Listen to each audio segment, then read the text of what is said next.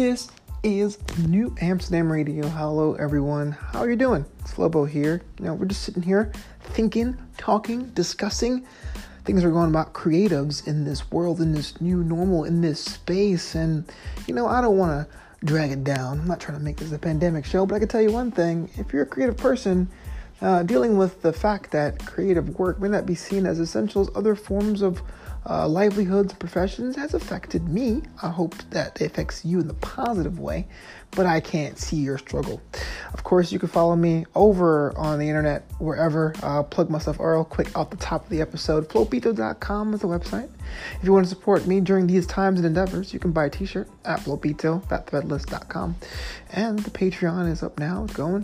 It's going. It's great. It's awesome. It's fantastic. Patreon.com/Flobo Boys. New content is happening all over the place. Last week's episode with James Lott was actually one of my favorites because he was definitely someone that reignited the fire. Even after my interview with him, he was telling me how he has an idea for an even more unique podcast than the ones he already offers. And that guy does not stop.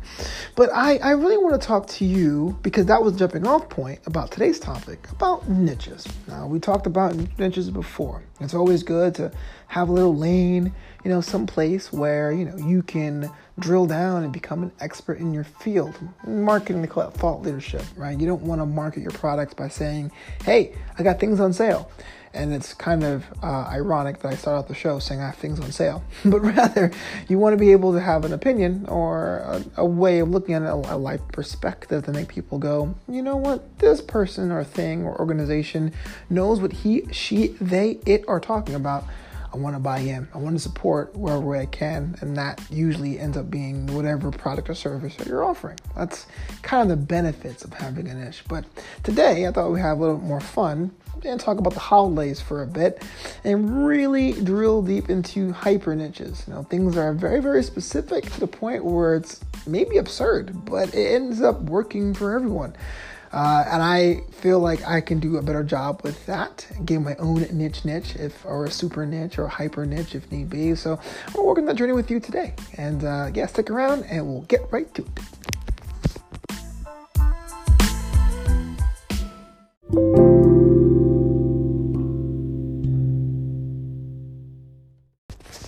Before we get into hyper niches, we got to define what that is, right? What is a hyper niche or a super niche or a niche squared?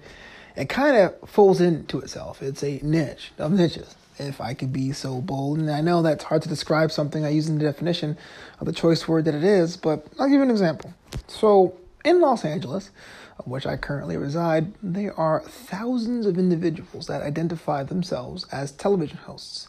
And I say identify because on a lot of hands, it's a career path for a lot of people, but there's a lot of us that are, I won't say aspiring, I would say choose to walk down that path, even though that path has not borne fruit quite yet.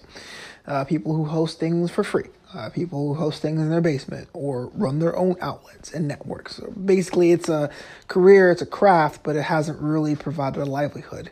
Not saying everything has to be about money, but a lot of times we think of professionals as someone that earns some kind of compensation, whether it is money or prestige or something in between, by doing the things that they love or doing the things they're focused on. So in a town where there's so many hosts out there, anyone that is in a position of power that can help, they would say, always find a niche. Find somewhere where you can stick out and where you can drill down and be known as the top in your field. Because frankly, because in Los Angeles, if I was looking for a host, putting in TV host Los Angeles will just give me too many results. So I would say, no, okay, I want a host that has experience with, I don't know, video games. And a true host would tell you that a host can pretty much host anything, but that doesn't matter. An example I tend to use a lot is with the time I worked with American Idol. When I was on American Idol, I was on a digital team. And the 100 or so contestants that meets the judges, and they get to, quote unquote, go to Hollywood, they sit down and they have an interview with the producers. And they always ask them the same couple of questions. Growing up, what's your influences? What do you look to achieve on the show? Why do you think you are the next American Idol? And people say, well, I like to be considered the next American Idol because I can sing anything. And that's always the wrong answer, because true singers can sing anything. Adele can sing a phone book, but when you're in the store, whether it's physical or digital, and you want to know where Adele is, she's usually categorized by a genre of music. Whether or not she decides to have a funky dip into another genre is up to her. So that's a classic niche, right? If you are a soul singer, you are a soul singer that can sing jazz standards, or if you are that jazz singer and you could do rock and roll, that's great, but you're known as a jazz singer first. You know, the people who do excel shows a base and then shows growth. To use another example, if you're having a personal trainer, the personal trainer the first day will try to measure your speed and try to measure your strength on day one. Why? Because they want to monitor your growth. You can't show up and go, I can do everything. If you can do everything at a certain level incredibly well, why do you need a trainer, right?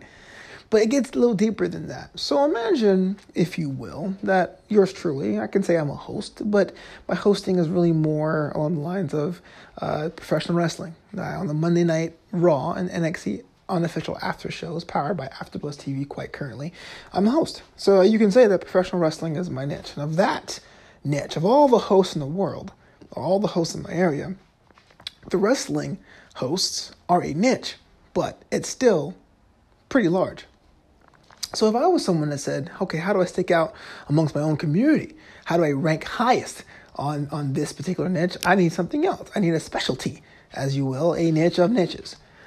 So for me personally, it's the fact that I can look at wrestling from a character place standpoint.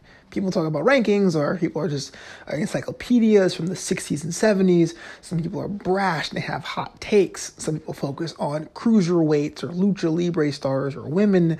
But my thing is, I like to appreciate the theater of wrestling. As a film school graduate, I kind of look at story arcs and all that. That's where I stick out. That is my hyper niche. Now, maybe I'm getting too into the weeds, right? You don't want to hear about professional wrestling, but I'll give you another example. It's currently in the middle of May here, and I came across a song, was Joy to the World, sang by Elizabeth Chan. Well, if you don't know who Elizabeth Chan is, she's almost famous or infamous, depending on look at it, as being a fantastic singer with a little bit of a jazz tone to her voice, but she focuses on exclusively, or practically exclusively, Christmas songs.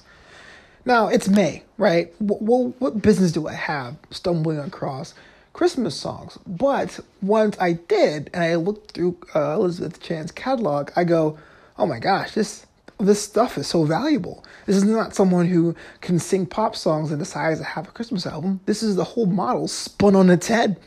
If I'm looking for a Christmas party, I'm going to start with Elizabeth Chan first. And sure enough, I follow her on Instagram and I saved some albums to Spotify, because frankly, we don't buy albums anymore. We just, pay for streams, or we stream and they get 10 cents on the dollar. And I thought to myself, and that was really the inspiration for today's episode, here's somebody who was talented and probably would have been lost in the shuffle if she came out and said, I can sing anything. But having a mixture of old and new and traditional and modern songs, English and Chinese, but it's kind of under the umbrella of Christmas, when I'm thinking about what's a really good Christmas artist, and people are tired of Mariah Carey, where would I go? Hey, for a modern touch, Elizabeth Chan's where it's at. Now, I'm not being paid to say this, but I thought it was pretty interesting. And if I'm sitting here looking for, someone who's a really good user of watercolors in 2020, or somebody can design my new line of hot sauce bottles. I mean that theoretically, because I wouldn't endorse a bottle of hot sauce if you paid me. It's good to find people that have that in their portfolio, because as an artist, you may know you can stretch your abilities, but the client, the end user, can't. It's their money, and it's their choice to choose you. So you got to lay it out for them, things you can and can't do. And you may take some time to find your niche and your hyper niche, or your niche of niches, but I do think ultimately it provides utmost value for you and your brand.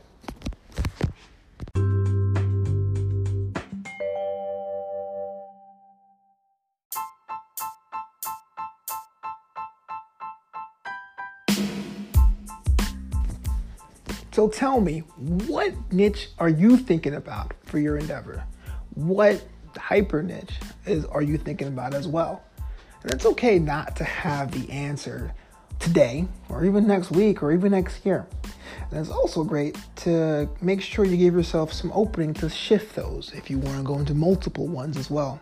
You're a dynamic person, you make dynamic work, and your work should reflect that as well.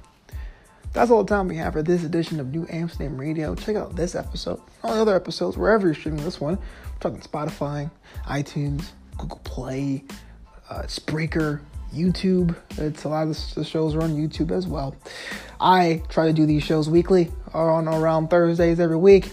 But if you want to know more, if you want to hear more content, there is a Patreon, patreon.com/Flobo Boys. Currently, when I have a guest on the show, a very condensed episode of the interview gets put on the show itself. But if you just want to hear more, the unabridged interviews are available at the Patreon. So patreon.com/Flobo Boys.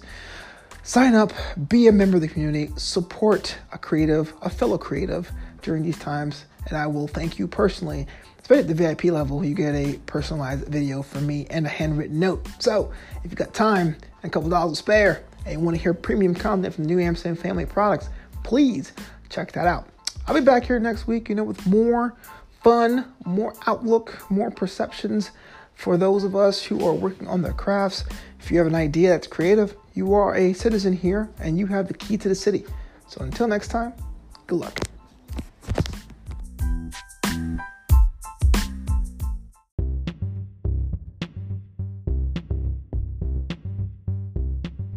Hey there, citizens. Flobo here.